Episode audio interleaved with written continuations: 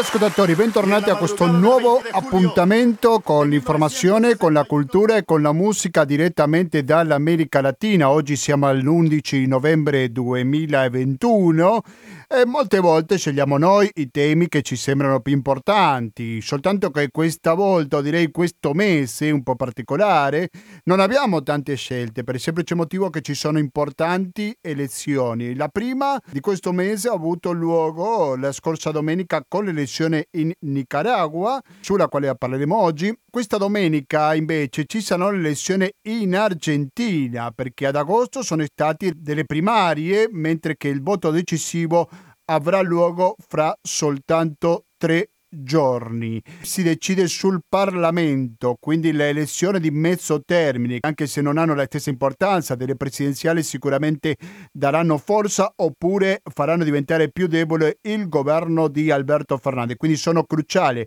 queste elezioni. Mentre che la domenica successiva sarà una domenica anche importante dal punto di vista elettorale, ci saranno le elezioni in Cile, paese del quale ci siamo occupati giovedì scorso, che le avevo raccontato anche la situazione dei Mapuches, anche dal punto di vista politico, per questo avevo parlato con un ospite frequente in questa trasmissione, come il caso di Camilo Robertini che da Santiago del Cile ci raccontava l'attualità della politica cilena. L'ora delle verità ci sarà fra due domeniche.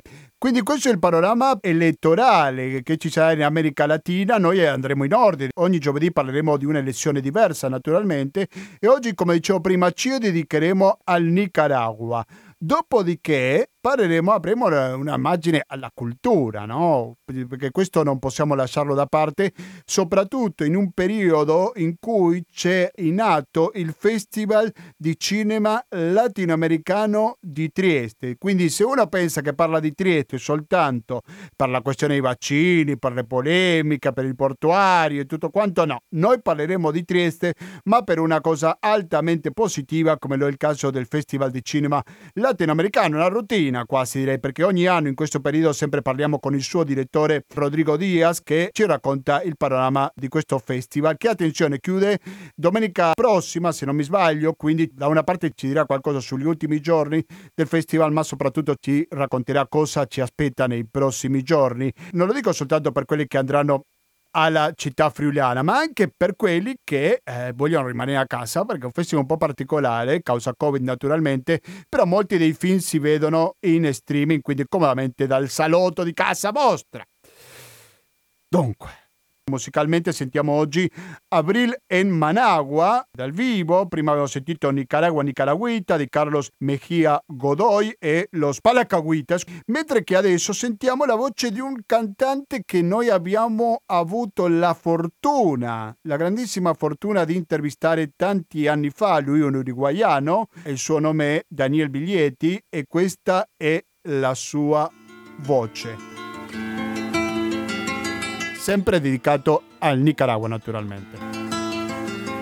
Se volete contribuire con questa radio, 120 82 301 il conto corrente postale, il RID bancario, il pago elettronico, il contributo con l'associazione Amici di Radio Cooperativa sono i metodi alternativi. aquellas nebulosas como hielos, son la pura apariencia del desvelo del sueño que despierta en nueva mano, altura que se sube hacia lo humano, donde la estrella sabe que ese signo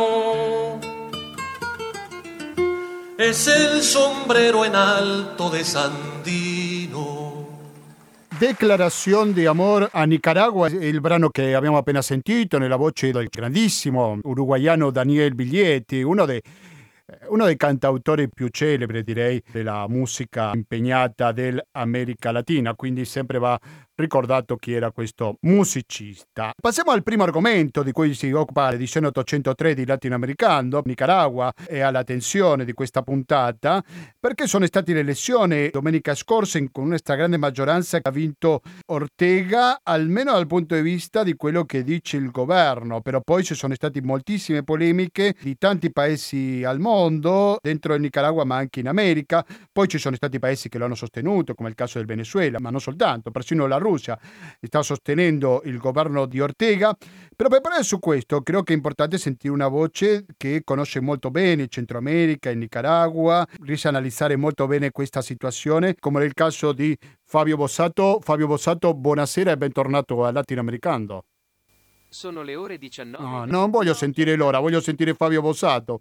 Vediamo se, se riusciamo a collegarci con Fabio Bossato, che è un giornalista freelance, così ci racconta la sua visione. Sono degli schieramenti molto chiari di chi sostiene l'elezione di Ortega e chi invece la rifiuta. Facciamo una cosa, sentiamo qualche secondo di musica. Questo succede anche nelle più importanti radio, eh, tanto che molte volte c'è qualche altra persona che chiama l'intervistato, ci riprova. Eh, noi non possiamo fare questo, ma sentiamo invece la voce di Silvio Rodriguez, qua dall'Uruguay andiamo a Cuba e il dulce abismo si chiama questo brano, torniamo fra.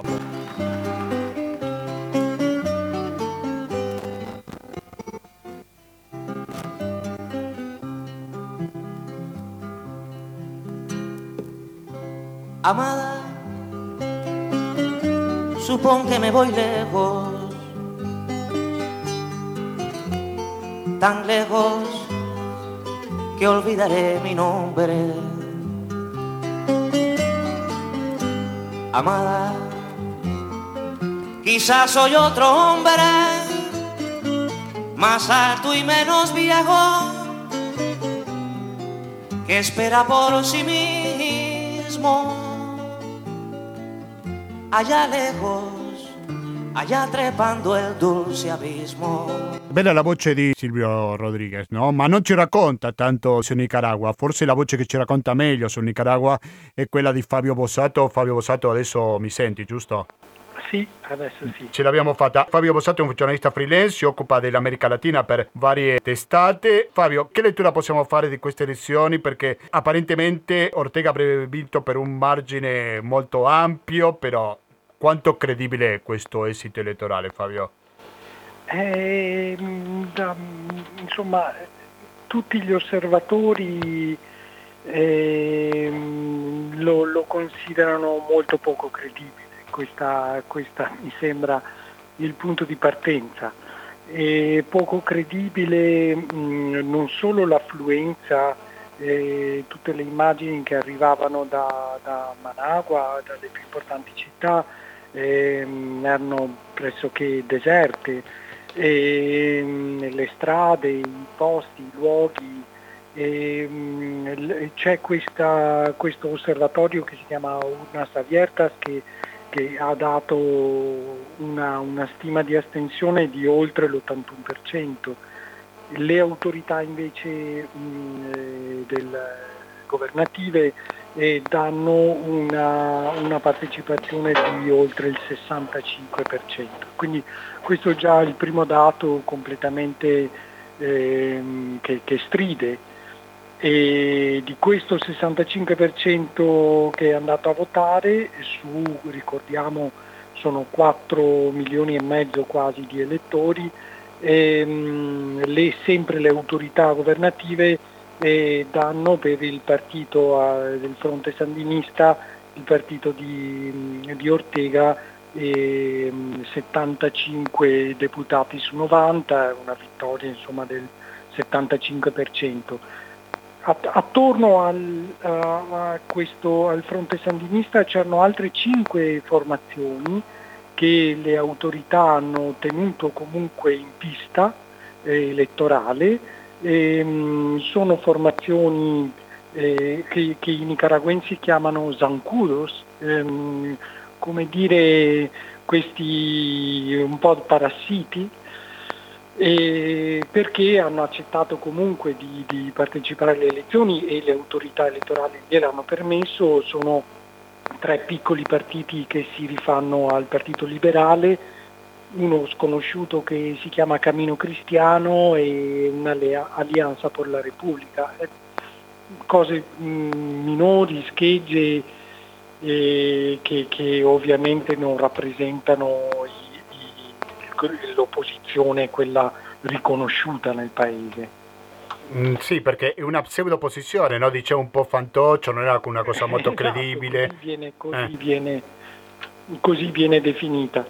Il secondo motivo per cui non vengono ritenute credibili, a parte questa queste discrasia di, di, di partecipazione eclatante ehm, è che ehm, il, la, la, questi ultimi mesi soprattutto sono stati all'insegna di ehm, carcere e, o arresti domiciliari per tutti i principali esponenti dell'opposizione che ehm, avevano deciso di eh, avevano annunciato perlomeno la candidatura.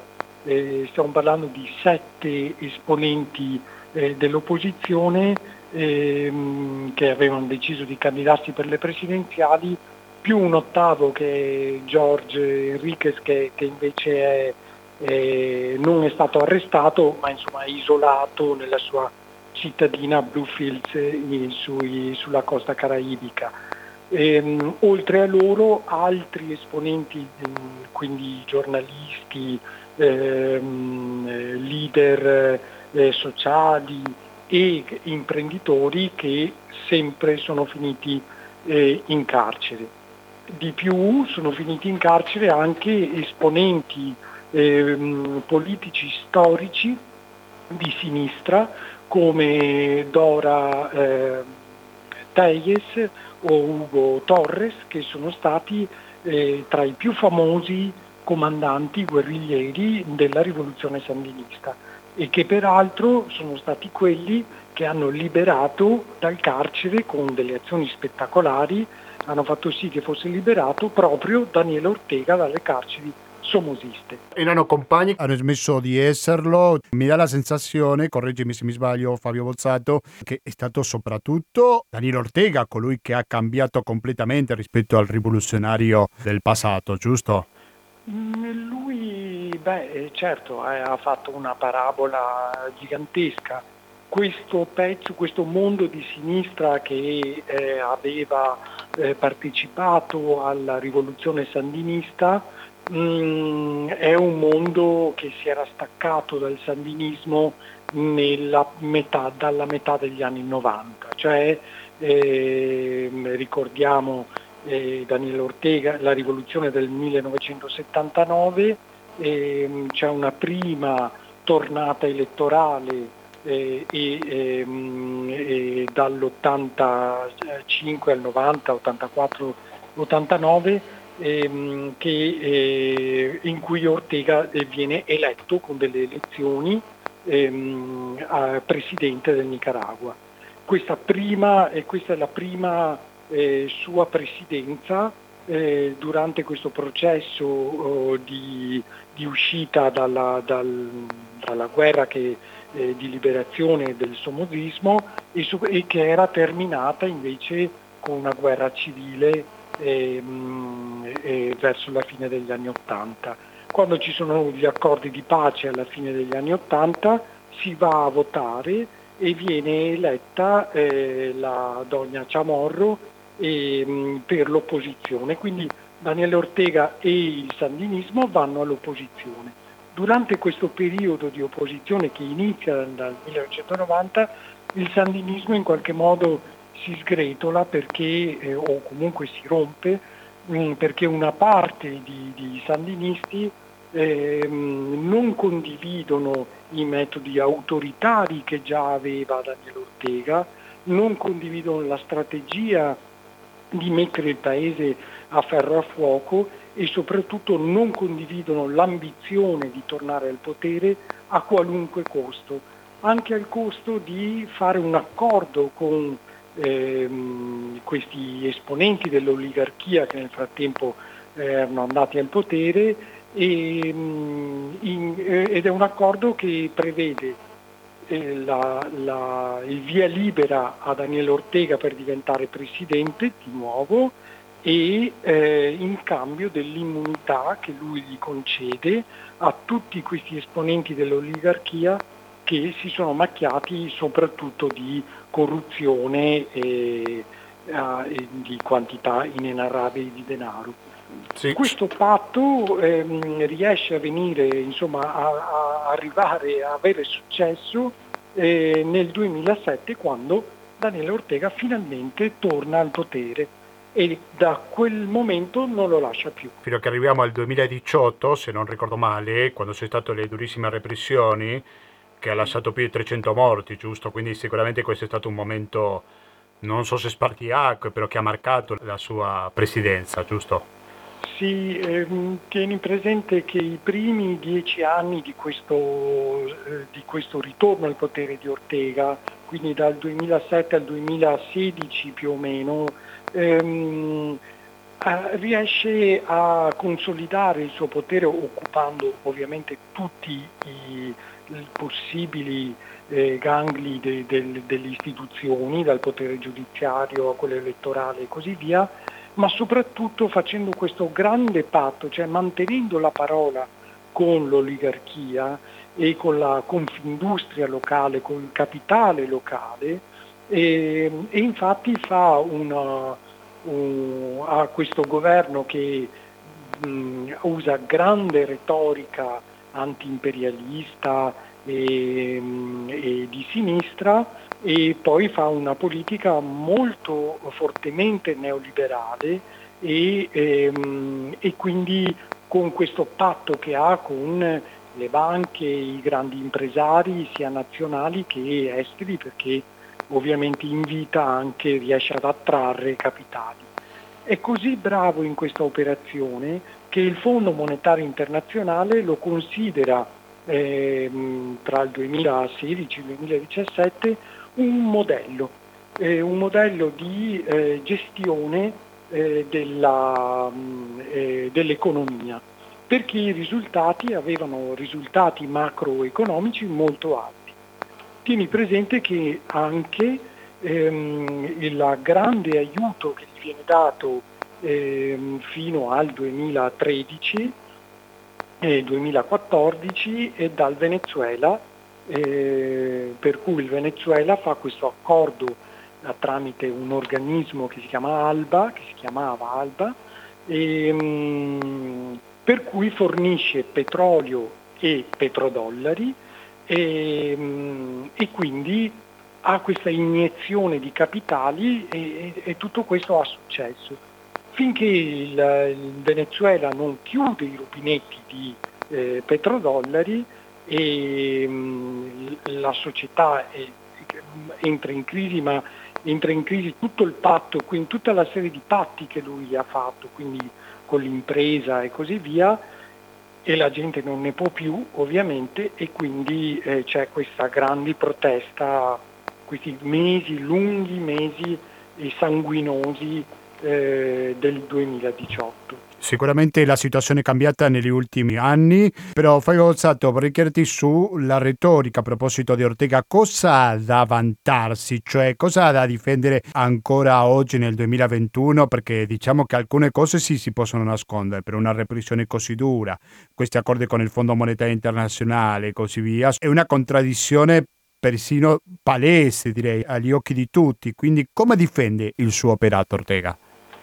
Or, eh, Ortega lo difende mh, mm, eh, puntando sul brand eh, di quella che è stata la rivoluzione sandinista e prova a, a tenere eh, in piedi tutta questa retorica. No, ehm, nostalgica sicuramente. Molto nostalgica, eh, ricorda molto l'operazione cubana di, questa, di fare della nostalgia eh, e di, e di un, un'operazione di narrativa eh, molto grande, molto, molto, intensa, però insomma mi sembra che nel caso del Nicaragua la, la cosa sia, sia, sfumata molto, molto rapidamente. Il, il, eh, dopo le elezioni qui eh, ultime, recenti che ci sono state, gli unici a riconoscere la vittoria eh, di Ortega e a dare credibilità a questa che tutti considerano una farsa elettorale eh, sono stati la Russia, il Venezuela, Cuba e la Bolivia.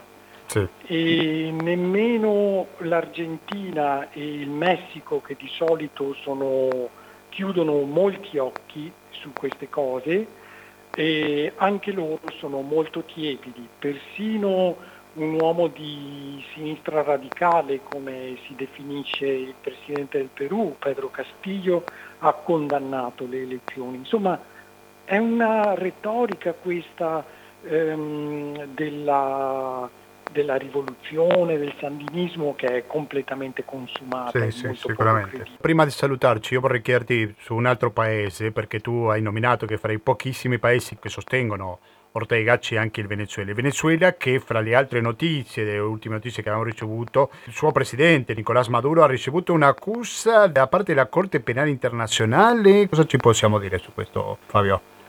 Sì, alla Corte Penale Internazionale in questi ultimissimi anni sono arrivati, eh, sono, sono arrivate sul tavolo eh, fascicoli di denunce di violazione dei diritti umani ehm, in particolare legate alla, repre, alla repressione eh, delle manifestazioni, eh, alla repressione del dissenso, alla, chius- alla, limitazione della libertà di stampa, alla, al modo con cui eh, la polizia e gli organi di sicurezza stanno ehm, attuando in tutto il paese con eh, una repressione anche del, anche del crimine comune in, con esecuzioni sommarie e così via. Insomma, ci sono molti fascicoli sul tavolo della Corte Penale Internazionale. E quando c'è stato il cambio di procuratore, ehm, la, la, la, procuratrice che ha, che ha, lasciato l'incarico aveva ehm, considerato come ehm, che hanno basate su fondamenti reali queste denunce e il nuovo procuratore che è stato anche in visita ehm, in Venezuela di recente ha confermato che ci sono le basi per poter procedere con eh, mh, tutta la parte non è il giudizio, cioè non è che adesso sia, verrà eh, trascinato in giudizio, ma ehm, si apre la vera e propria inchiesta. In qualche modo si è chiusa la fase preliminare e si apre l'inchiesta. Mm-hmm. E sì. questo probabilmente ehm, intimorisce i vertici del, eh, del regime venezuelano eh, perché si trova in una situazione di isolamento eh, internazionale molto forte, ehm, perché tutte le le indagini di corruzione, stiamo parlando di eh, miliardi di dollari, eh, sono tutte aperte e con gli arresti che ci sono stati recentemente mh, di alcuni grossi personaggi vicini al regime e che sono stati estradati negli Stati Uniti, sono tutti processi molto importanti e che possono mettere alla berlina ancora di più il, le autorità e quindi che eh, anche la Corte Penale Internazionale apra formalmente eh, questa, questa, partita giudiziaria, ehm, insomma anche qui il re mi sembra piuttosto nudo. Mi sembra molto chiaro quello che ci ha raccontato fino adesso Fabio Bossato, ricordo giornalista freelance e si occupa dell'America Latina per varie testate, fra le quali venerdì, giusto? Mi sembra che hai pubblicato anche qualcosa sul Venezuela nell'ultima edizione di venerdì, giusto? Su Caracas? Eh, per, D, eh, ah, per D. Per Vanity, sì qualcosa sempre su Caracas. Va bene, io ringrazio tanto Fabio Bozzato e ti auguro buon lavoro e ti ringrazio anche per la chiarezza con la quale ci ha raccontato tutta questa vicenda complessa del Nicaragua e del Venezuela. Grazie alla prossima Fabio. Grazie a voi. Un salutone. Grazie, era Fabio Bossato lui è un giornalista freelance, io lo tengo come questi giornalisti che riesce a vedere quello che succede in America Latina con molto distacco, riesce a fare un'analisi, perché a volte ci sono certi personaggi che vengono attaccati come Maduro, come Ortega, ma dalla destra più reazionaria, che veramente fa schifo. Lasciate passare questo termine. Invece ci sono anche delle critiche da fare molto concrete, molto chiare. Ed è questo che fa Fabio Bossato, un giornalista molto molto serio che sa fare molto bene il proprio lavoro. Dunque adesso sentiamo un altro brano sempre che riguarda il Nicaragua, No Pasarán, anche se forse ci pensiamo un altro paese come la Spagna, no? Però noi sentiamo adesso questo brano, fra poco torniamo con questa edizione di Latinoamericando. Esa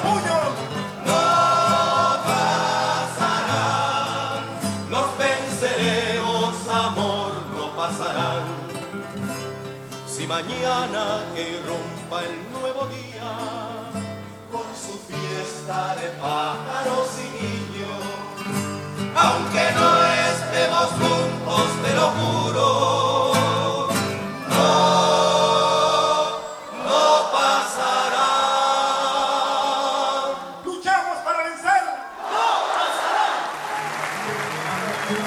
Gentili ascoltatori, andiamo avanti con questa puntata di Latinoamericano. A pochi minuti il nostro intervistato successivo che è Rodrigo Diaz, direttore del Festival di Cinema Latinoamericano di Trieste che va avanti ogni anno, sempre in questo periodo. Rodrigo Diaz, buonasera e bentornato a Latinoamericano. So che hai pochi minuti, però intanto vorrei chiederti se ci puoi dare un panorama di come sta andando questo festival, per favore. Pronto? Pronto, mi senti? Rodrigo? Proviamo a sentire un po' di musica e lo chiamo da un altro telefono.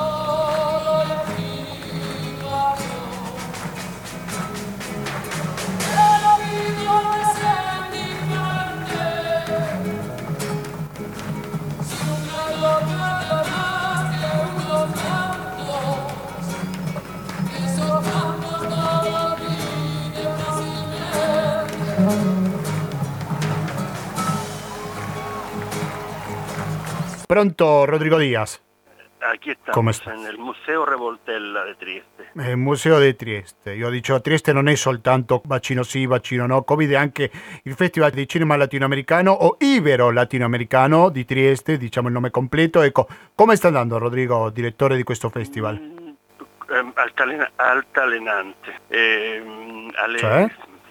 agli incontri alle università pieno, strapieno, all'incontro al Museo della Memoria Ebraica pieno, strapieno, nelle due sale un po' meno, salvo oggi qui al Revoltella dove si, è in programma, è in proiezione adesso il terzo capitolo sulla vita di Isabel Allende, la scrittrice che più vende in lingua spagnola nel mondo. Eh, però prima e dopo sicuramente, ma anche nella sala Lucazzi, non è che il pubblico brilli. È una città che ha, la buona parte della gente ha il timore per, eh, per tutto quello che è successo, ma anche per il contagio esloveno, che è molto alto, molto pericoloso. Quindi, mh, però guai a mollare eh, la vita.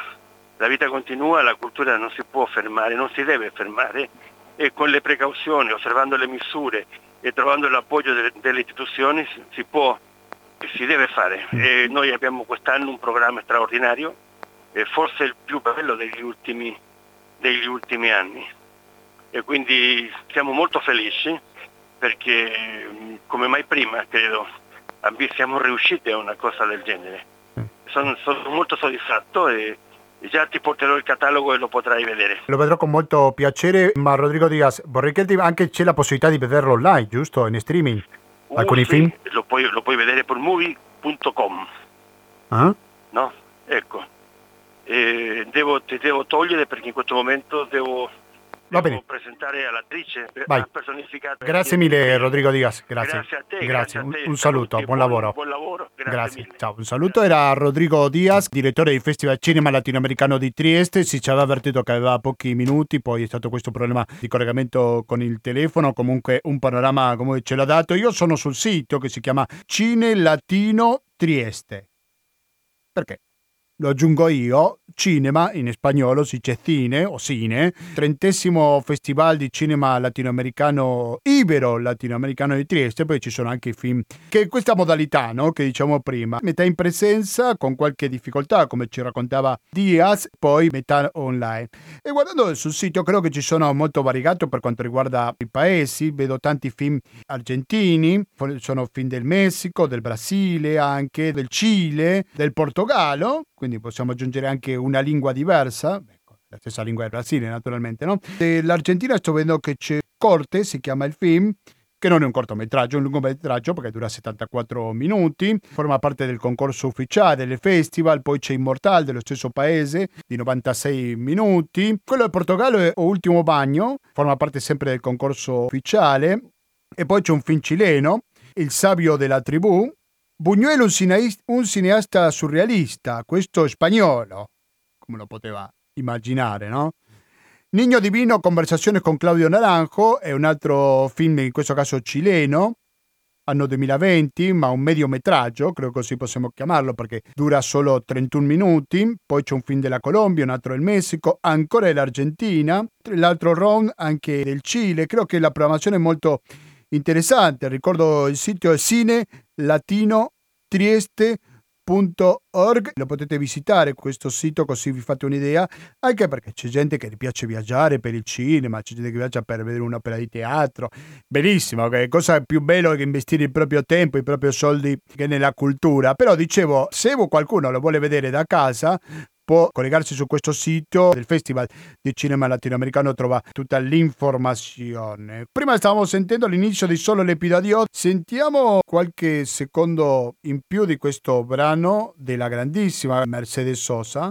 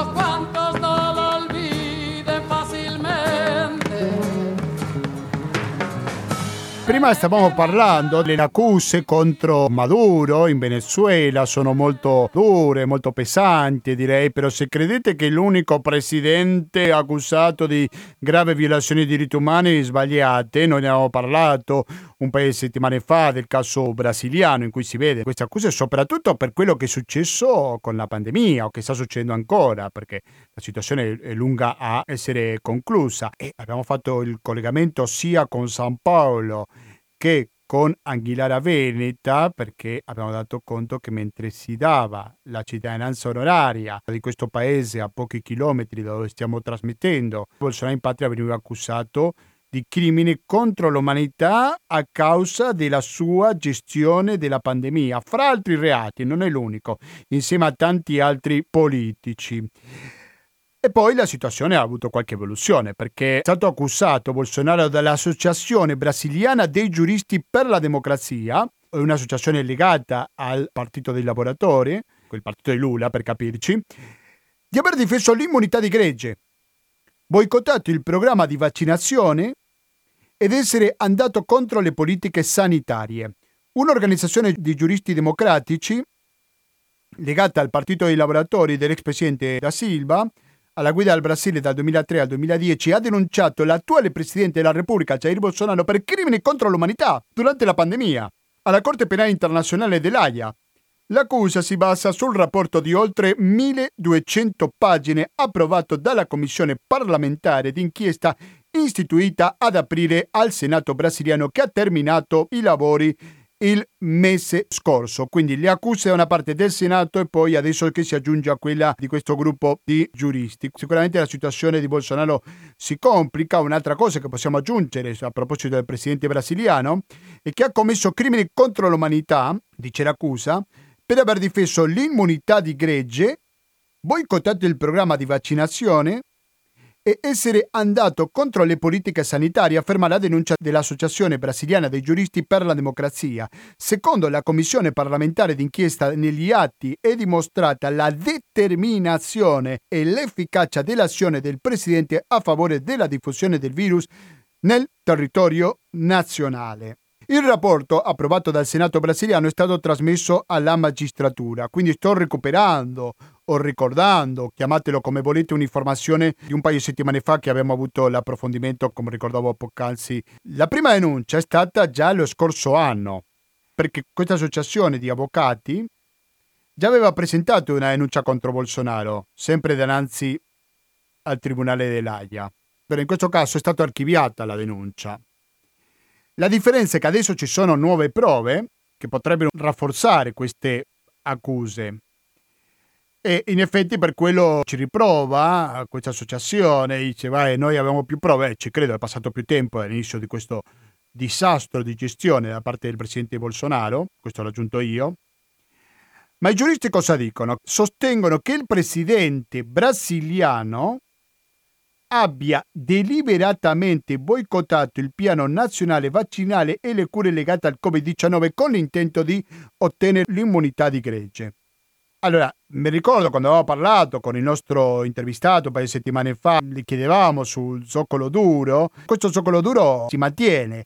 La cosa più incredibile è che ci sono delle evidenze, però c'è gente che crede alle false notizie. Un po' come diciamo prima di Ortega, no? Tu puoi fare qualche cosa di nascosto ed è possibile che almeno per un po' di tempo la gente non lo sappia. Però nel caso di Ortega stiamo parlando della forte violazione dei diritti umani, della repressione che ha lasciato 300 morti, degli accordi con il Fondo Monetario Internazionale che aggiungerei io che è criminale perché il popolo sempre finisce per pagare questo debito. Ed è una cosa molto simile a quello che sta succedendo in Brasile in quanto a che ci sono delle politiche indefendibili che comunque si portano avanti e poi c'è un gruppo di sostenitori che non importa quello che faccia il loro leader, in ogni caso loro lo sostengono. Però uno ha l'illusione, o io personalmente ho l'illusione che questo gruppo non sia così importante e che permettano il cambio di governo nelle elezioni del prossimo anno in Brasile. Molto probabilmente ci sarà Lula ad essere candidato, anche se lui non ha scelto le riserve, però in ogni caso eh, fare peggio di Bolsonaro dubito molto che sia possibile. Dicevo prima, fra tre giorni soltanto ci saranno le elezioni in Argentina in cui si deciderà la sorte del Parlamento e buona parte dei prossimi due anni del governo di Alberto Fernandez. E devo confessare che ci sono elezioni che mi preoccupano molto perché quello che succede in Argentina non è una classica disputa fra un'ideologia di destra e una di sinistra, se volessimo mantenere i parametri o il ragionamento che siamo abituati qui in Europa. Perché ad accusare Alberto Fernandez essere contro sono dei politici, uno in particolare, il suo nome è Milei, che è legato alla dittatura. Lui non era un torturatore, però per dirla chiara, lui è stato assessore di un torturatore, di un omicida di nome Bussi, che era il governatore della regione di Tucumán.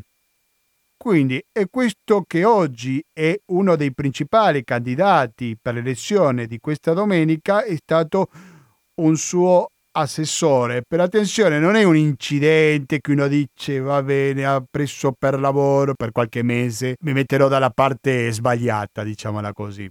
Qua stiamo parlando di un personaggio che ha mantenuto questa ideologia.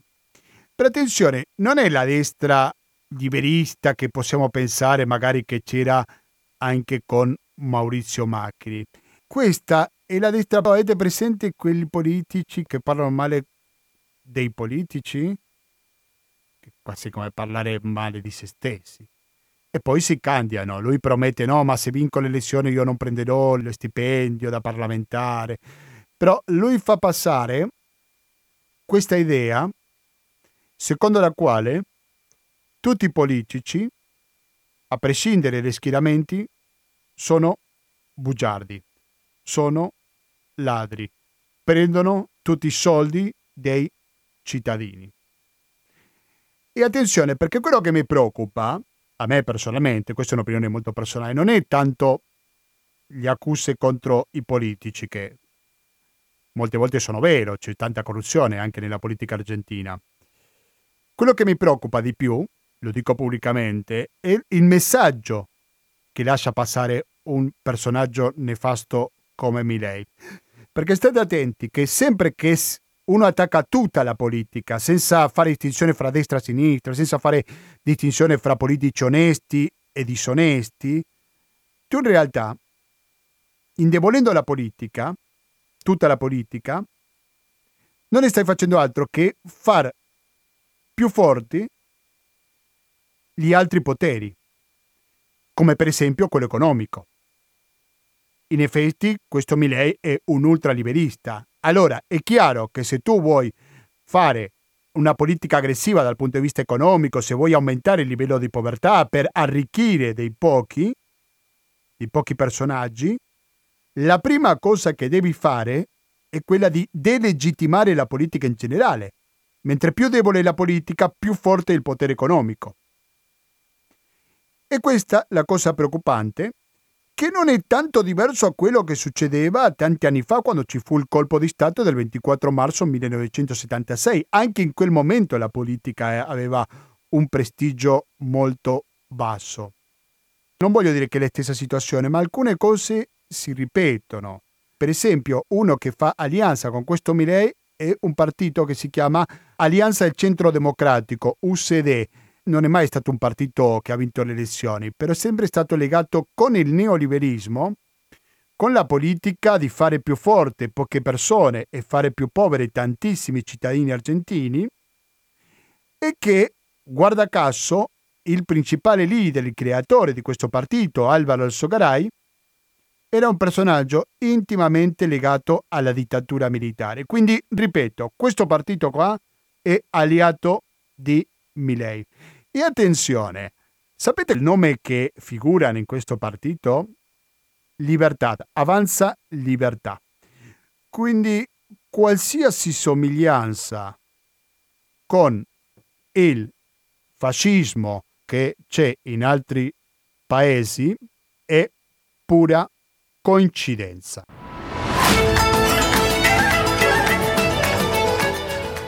Eh sì, dopo questa amara riflessione, lo devo riconoscere, però comunque vedremo, eh, perché magari sbaglio e non prende tanti voti Milei questa domenica. Naturalmente che ne daremo conto giovedì prossimo.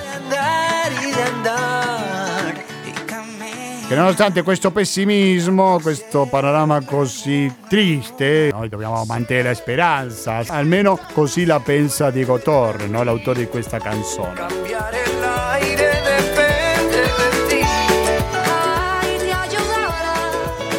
Ho detto che vi daremo conto giovedì prossimo, ma c'è una cosa che dovete fare, perché se non fate questo non c'è nessuna trasmissione. Non ci sarà la puntata 804 del latinoamericano. Qual è questa condizione? Naturalmente il contributo con il conto corrente postale 120 82 301 che è intestato cooperativa, informazione e cultura, via Antonio Tempo numero 2, il KP 35 131 Padova. Il RID bancario, il pago elettronico e il contributo con l'associazione Amici Radio Cooperativa sono i metodi alternativi per aiutarci alla sopravvivenza. Ricordatevi che fra poco, sabato prossimo, se non vado errato, ci sarà una visita culturale per contribuire con questa emittente e questa visita sarà a carico della nostra antropologa Mariangela Ruta. Preparate carte e penna perché fra poco faccio sentire la sigla e invito a questo evento.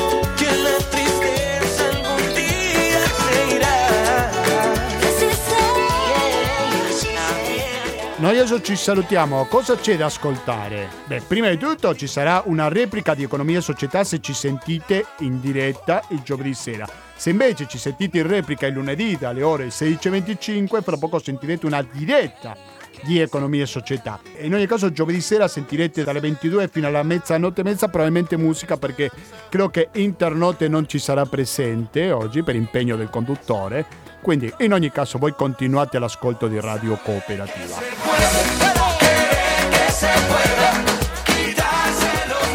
Comunque io sono sempre molto curioso di sentire i vostri commenti a latinoamericano chiocciola gmail.com ripeto latinoamericano chiocciolina gmail.com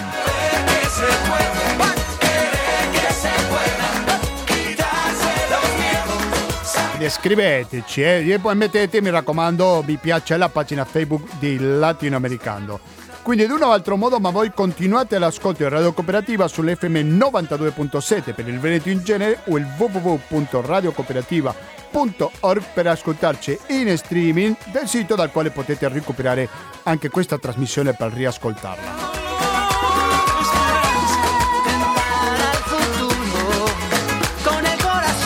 Quindi basta, da Gustavo Claro non mi resta più che salutarvi, noi ci risentiamo lunedì prossimo con la rassegna stampa. Grazie e alla prossima.